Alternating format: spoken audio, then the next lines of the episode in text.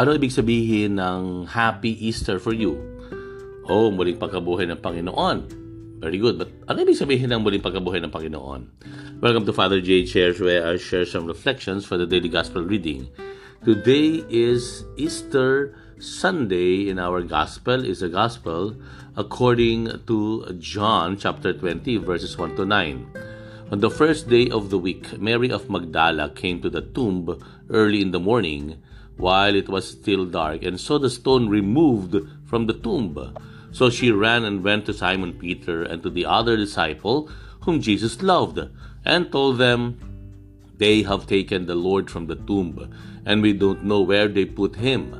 So Peter and the other disciple went out and came to the tomb. They both ran, but the other disciple ran faster than Peter and arrived at the tomb first. He bent down and saw the burial cloth there, but did not go in. When Simon Peter arrived after him, he went into the tomb and saw the burial cloth there, and the cloth that had covered his head, not with the burial cloth, but rolled up in a separate place. Then the other disciple also went in, the one who had arrived at the tomb first, and he saw and believed. For they did not yet understand the scripture that he had to rise from the dead. that well honestly um, we don't have much reflections you know pagdating dun sa ano ibig sabihin ng muling pagkabuhay ng Panginoon you know uh, yes uh, that's the, the the greatest of the mysteries know, of the Lord no? that's the greatest uh, celebration um, you know, yung muling pagkabuhay ng Panginoon at uh, over and over again, it's been emphasized to us, ano po, na yan ang pinaka malaking ka, uh, kapagdiriwang sa buhay ng Kristiyano. Uh, however, hindi talaga ganoon, no? Uh, medyo maikse yung pagpapaliwanag natin if, you know, if we speak of that. No? Um, we, we, we haven't uh, gone too deep with the reflection of the resurrection of Jesus. Ano po? Uh, well, titingnan natin sa Ebanghelyo, uh, nung makita ni Maria Magdalena yung puntod ni Jesus ay bukas, no? Na maagang maaga pumunta siya. Ano ang kanyang interpretation? Ninakaw yung katawan ng Panginoon. Okay? So mukhang may mali yata doon, ano? And then, tatakbo siya, sinabi niya sa kanya mga sa mga alagad, so si Pedro at saka si Juan, takbo rin punta doon sa puntod ng Panginoon. Nakita nga nila bukas, tama, bukas nga naman, ano po. Tapos po, nung pagpapasok rin ng dalawa, wala yung katawan ng Panginoon, nandun lang yung ibinalot sa kanyang katawan. Kaya ano sabi doon? And they believed. Ano yung pinaniwalaan nila? Na ang Panginoon ay muling nabuhay? Hindi yata yun. Ang pinaliwa, niliwa, pinaniwalaan nila si Maria Magdalena na ninakaw ang katawan ng Panginoon. So we have, I don't know, but I would like to put it as a crisis ano po, of of uh, our of a right or deep understanding of the resurrection of uh, the Lord. Ano po, um, um, kahapon nga ay uh, you know uh, sa kumbento ng simbahan ano? Nagulat ako kasi ang daming itlog napakadaming itlog talaga. So iba-ibang kulay. Ang dami-dami siya no? And then one came sabi ko ano ano ibig sabihin yan? Ano yan? Ano yan? Ay itlog po yan. Para saan yan? Ay para po ano yan? Bukas. Easter egg. Ano ibig sabihin ng Easter egg dun sa muling pagkabuhay ng Panginoon? Ano connection nun? And then there was silence. Ay, basta father, gano'n na lang, ano.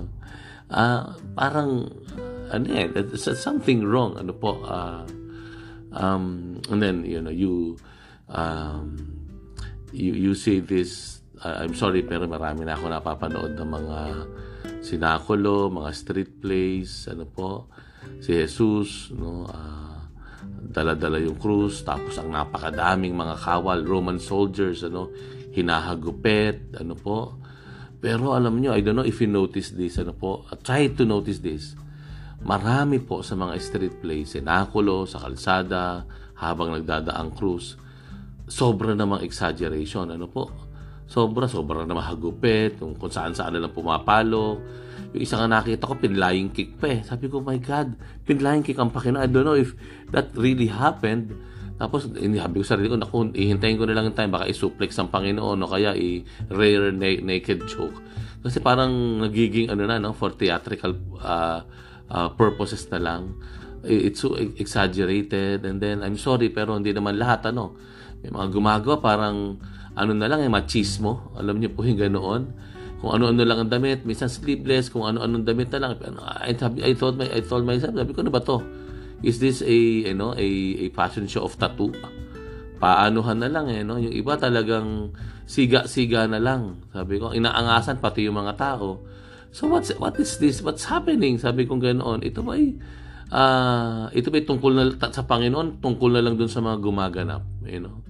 Ano ba yung parang masculine pride, parang you know, uh, pagpapakita na sila yung matapang. I don't know, they're projecting something to the public. And I'm I'm sad, no? The attention is getting uh, is being drawn away from Jesus.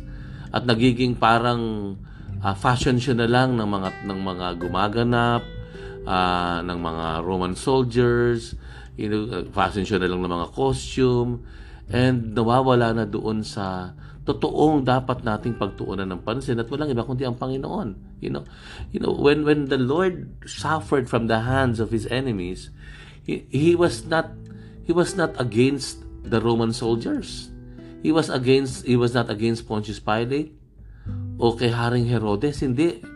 He was after and against the sin yung kasalanan hindi yung pwersa ng ng mga mga may kapangyarihan No, it's not that. It's it's he was against uh, a a much stronger force than doon sa mga characters na iyon. And he was against sin. Okay? He was against sin.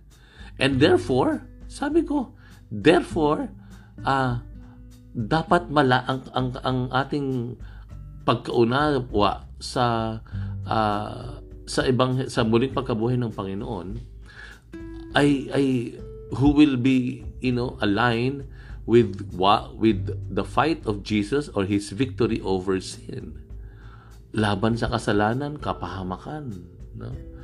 Um that should bring us to the realization na ang celebration of Easter is our victory over our own sins because of the Lord's resurrection and victory over sin and hell and therefore it should tell us deeply that we are and we should overcome our sins.